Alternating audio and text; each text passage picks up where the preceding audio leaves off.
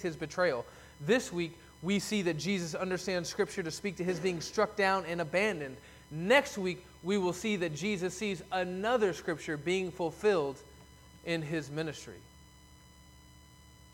All that the Old Testament Scriptures say will surely come to pass in the mind of Jesus. In the mind of Jesus, Scripture is breathed out by God and is fully trustworthy. It is clear, it is sufficient. But it has become popular as of late for certain men who claim to be teachers of God's Word to try to place a wedge in between God's Word and Jesus, as if we have to choose between following Jesus and learning and understanding and believing our Bibles.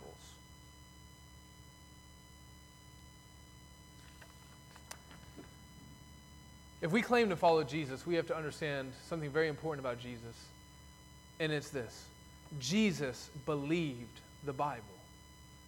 He can point to the words of Scripture again and again and again with complete confidence. There's a pastor named Kevin DeYoung, uh, fantastic writer, fantastic preacher, fantastic pastor. After working through the Gospels, he concludes this about Jesus' doctrine of Scripture. Quote, Jesus held Scripture in the highest possible esteem. He knew his Bible intimately and he loved it deeply. He often spoke with language of Scripture. He easily alluded to Scripture. And in his moments of greatest trial and weakness, like being tempted by the devil or being killed on a cross, he quoted Scripture. His mission was to fulfill Scripture, and his teaching always upheld Scripture. He never disrespected, he never disparaged, he never disagreed with a single text of Scripture. He affirmed every bit of law, prophecy, narrative, and poetry. And he shuddered to think of anyone, anywhere, ever violating, ignoring, or rejecting Scripture. Jesus believed in the inspiration of Scripture, down to the tiniest jot and tittle, to the smallest letter, to the tiniest mark. He accepted the chronology of Scripture, the miracles of Scripture, the authorial ascriptions as giving straightforward facts of history. That is, when the book says it's written by Moses, Jesus actually believed that it was written by Moses.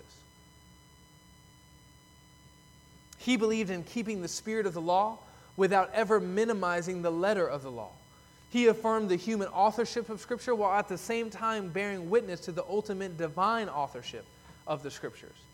He treated the Bible as a necessary word, a sufficient word, a clear word, and the final word.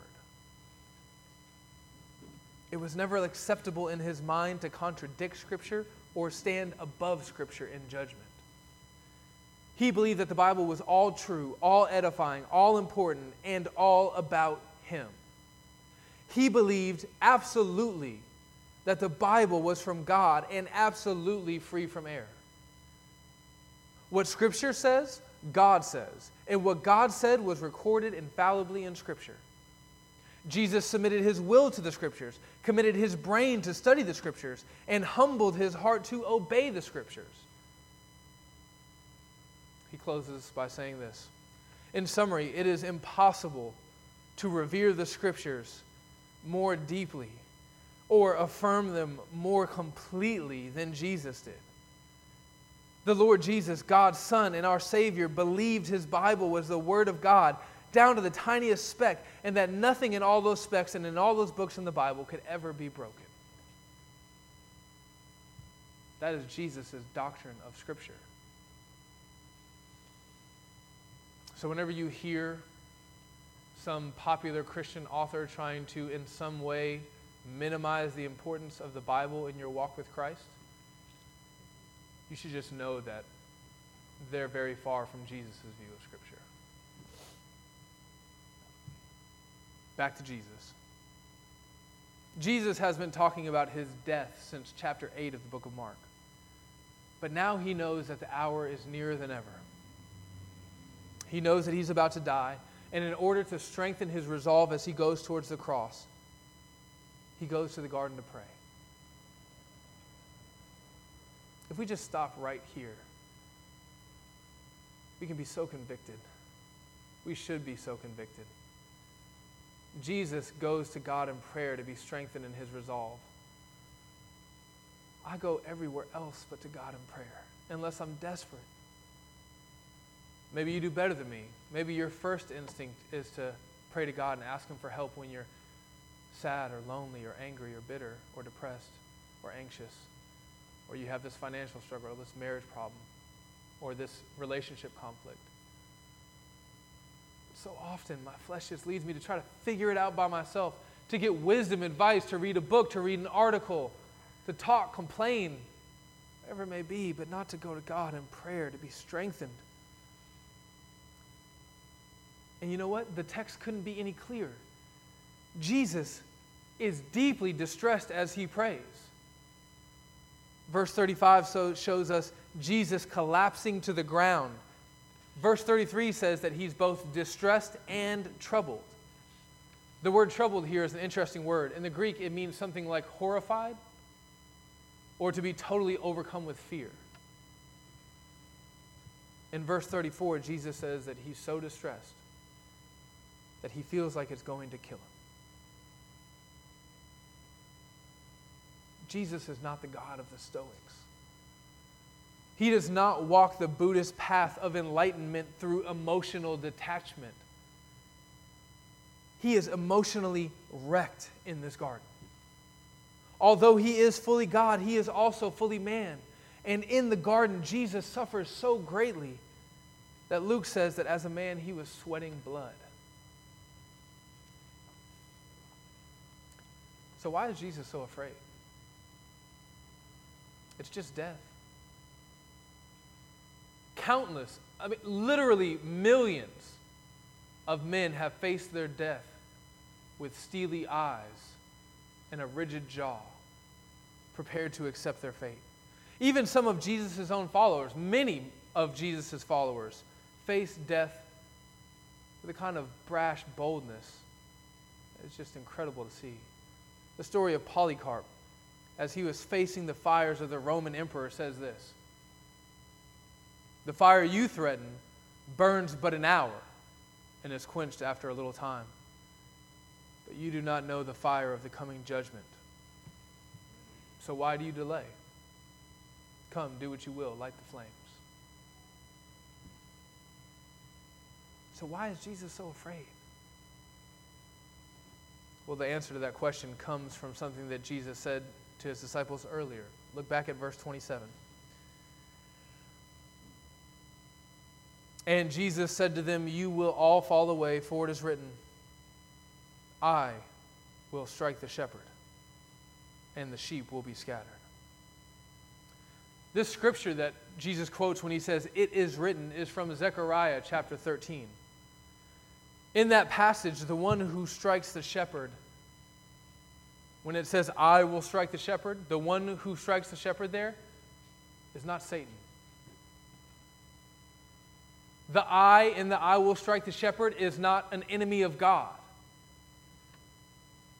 The I from Zechariah 13 is the Lord God Himself.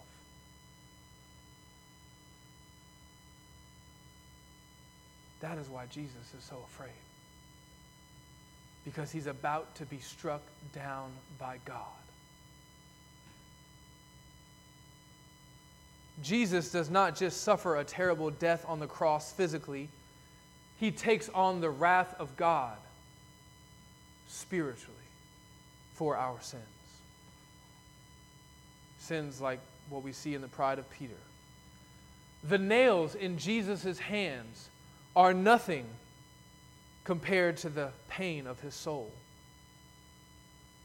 Brothers and sisters, God, in his wrath, we believe as part of the gospel, will strike down those who, sins, who sin against him.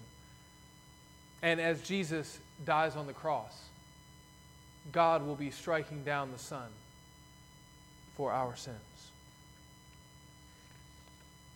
On the cross, God the Son suffers the wrath of God the Father to pay the price for the sins of men.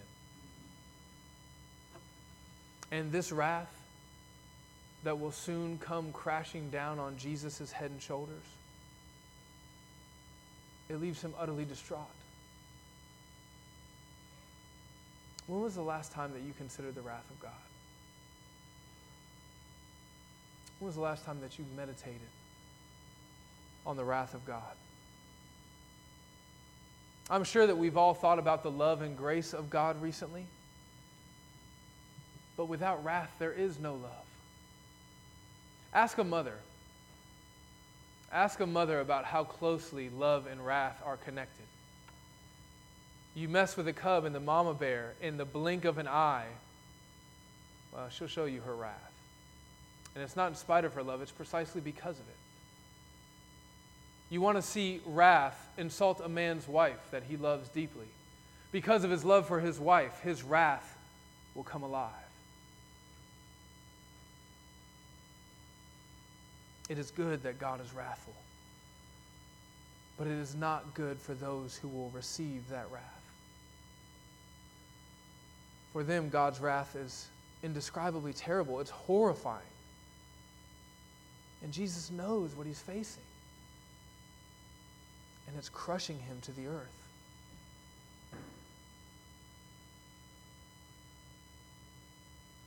We don't like to think about the wrath of God. But when you do, when you meditate on it, I think it can change your life. It certainly changes your life as a Christian. That person that you're talking to in line at Walmart, your coworker, your neighbor, the person waiting on you at Alfonso's, It's so easy just to walk past them. Just to, just to go on living your life. You know, hey, let me, let me give you this money for the food that I want to buy, and you put the food in the bag, and then we're just going to go our separate ways. But look what the wrath of God is doing to Jesus here. Look at the effect it has on him. And the Bible could not be clearer. This wrath is the wrath that is facing those who do not know Jesus Christ as Lord and Savior. That means that the vast majority of the people that we interact with on a daily basis are facing this same wrath. And we don't think twice about it. We just don't want to be inconvenienced. We just want to go our way. We don't want to have that difficult conversation. We don't want it to be awkward or embarrassing.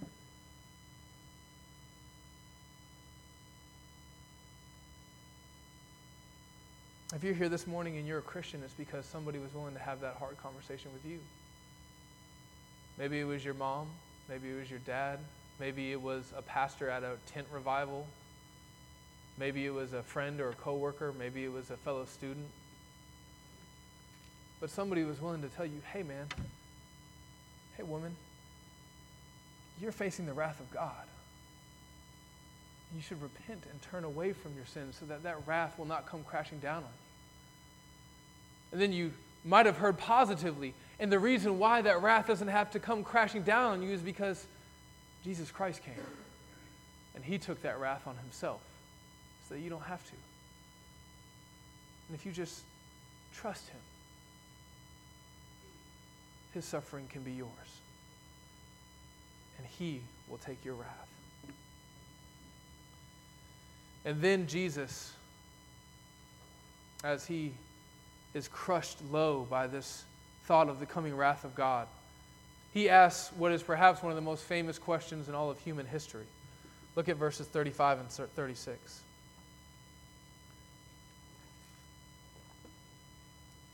And going a little further, he fell on the ground and prayed that if it were possible, the hour might pass from him. And he said, Abba, Father, all things are possible for you. Remove this cup from me. That's a question, right? It's a petition. I know that you can do this. Will you, will you please remove this cup from me? Jesus has on several occasions now rebuked his disciples for trying to get him to avoid the path of suffering. But now, as he is pressed against the reality of his cross that is right around the corner, Jesus asks if it's possible, if the Father can spare him what is coming to him. Is there any other way? But Jesus doesn't end there. We stop reading right before the very end of the verse. At the very end of verse 36, we read, Yet not what I will, but what you will. And here we see the fullness of the humility of Jesus Christ. Jesus, of all people, knows that the spirit is willing, but the flesh is weak. His spirit is strong. He is ready, prepared to go to the cross, but his flesh seems to be disintegrating around him here in the garden as he contemplates what's to come. And the difference between Peter and Jesus is their dependence on the Father and their willingness to walk in line with the Father. Here we see Jesus being sustained by his communion with the Father. And his communion, his prayer is an honest prayer. He's petitioning God for a way out. Consider that. Jesus is asking God for a way out. Have you ever been there? Have you ever said, God, I know that the hard way is the right way, but I don't want to? I know that suffering has been set in my path and that ultimately it will lead to my glory, but I don't want to. Maybe you're saying that right now. Maybe in your prayers you're asking God for a way out a way out of your marriage, a way out of your job, a way out of this church.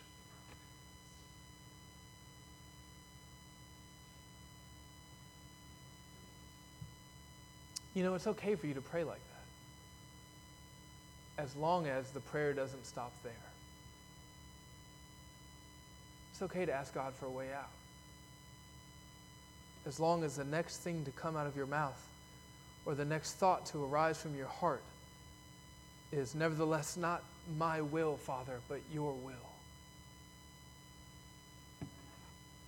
There's no virtue in transparency minus humility. There's no virtue in brokenness without dependence on God. And there's nothing good about being honest with God if you're not trying to walk in line with the will of God. It's not okay to be governed by your fears.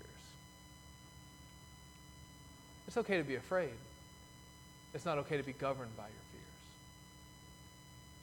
Jesus here is very obviously overcome with fear. But fear is not what's governing him. The will of the Father is what is governing him. Isn't it so easy to let whatever emotion you may be feeling strongest at any given moment govern your life? You know, I'm anxious, and now my anxiety is screaming at me, and I'm going to let that govern me rather than let the will of God. I'm angry, and I'm going to let my anger and my bitterness govern my life rather than let God. I'm depressed. I'm discouraged.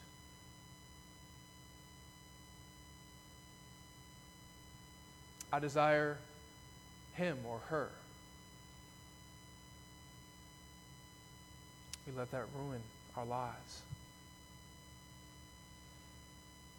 walking out of the will of God is what happens when we let whatever emotions may be loudest at the time rule our lives. But obedience is what happens when we, by faith, walk in God's will even when we're afraid, even when we're anxious, even when we're sad, even when we're lusting, even when we're lonely. I just want to be with Him. That's all you can think about. I just don't want to be alone. I want to be with Him. If that governs your life, you're going to end up walking out of obedience with God.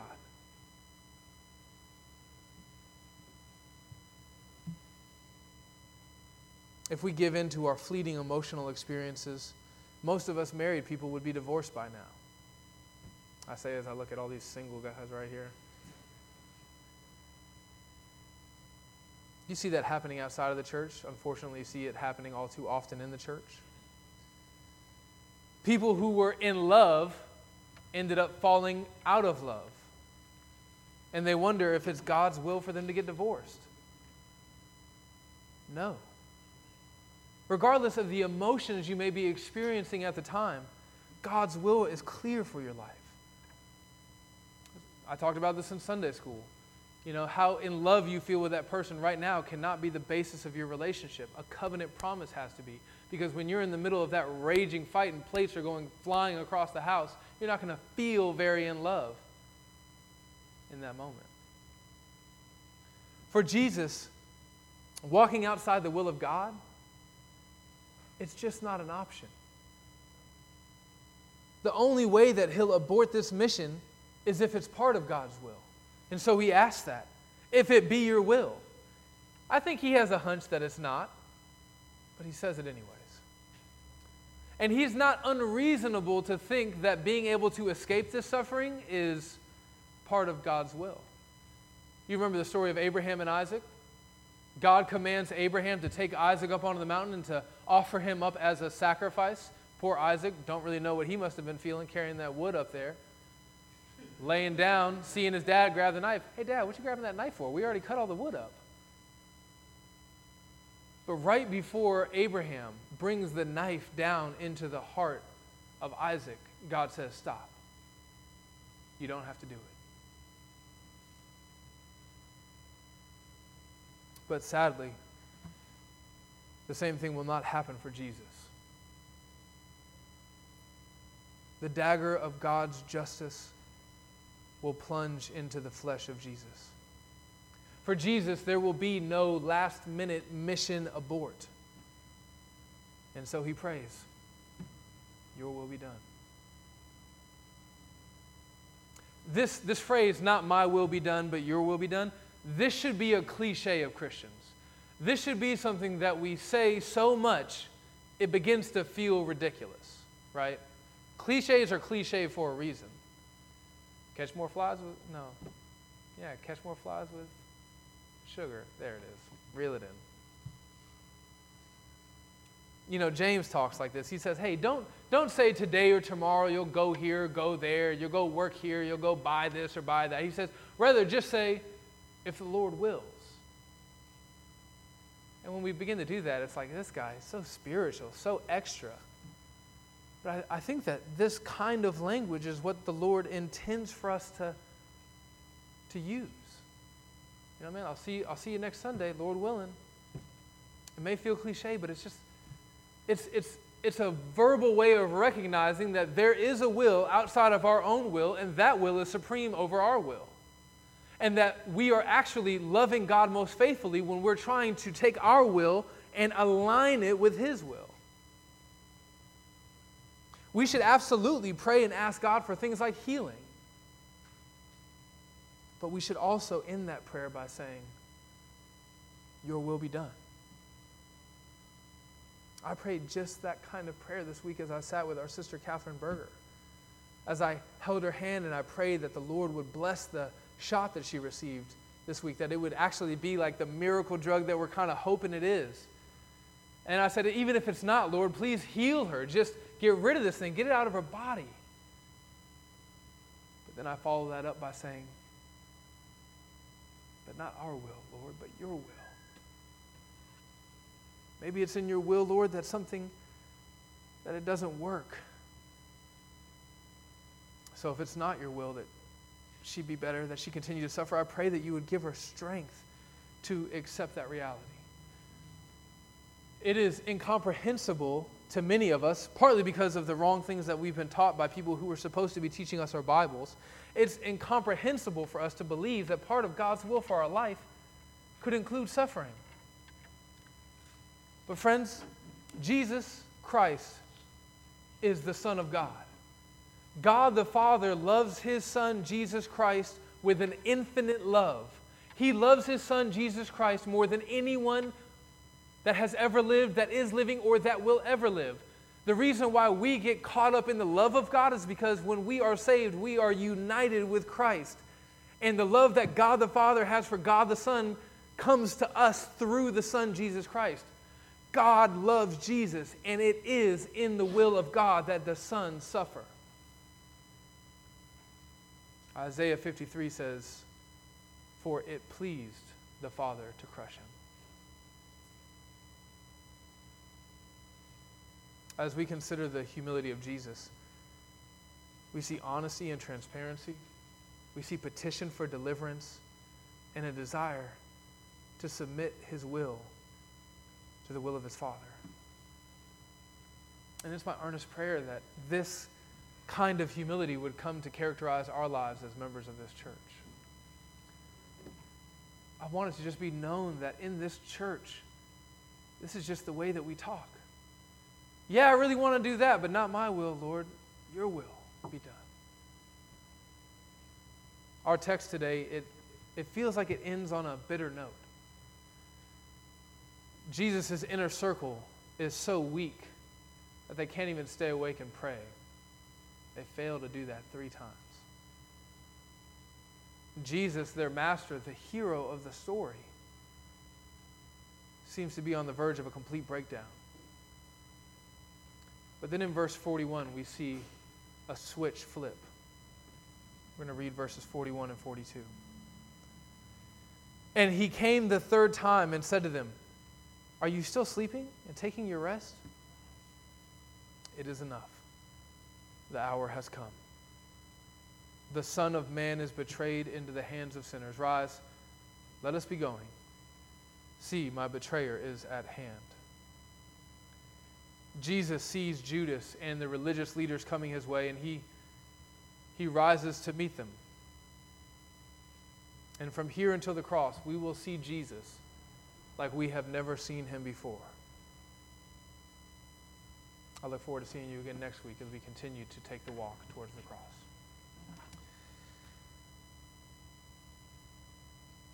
Father, our hearts are bent in on ourselves. We are so prone to trust our flesh, to look at our weaknesses and see them as strengths, to see our pride and to love it and to embrace it. We thank you for all the ways that you've already humbled us, and we pray a most terrifying prayer that you would keep us humble. We pray this in the name of your Son, Jesus. Amen.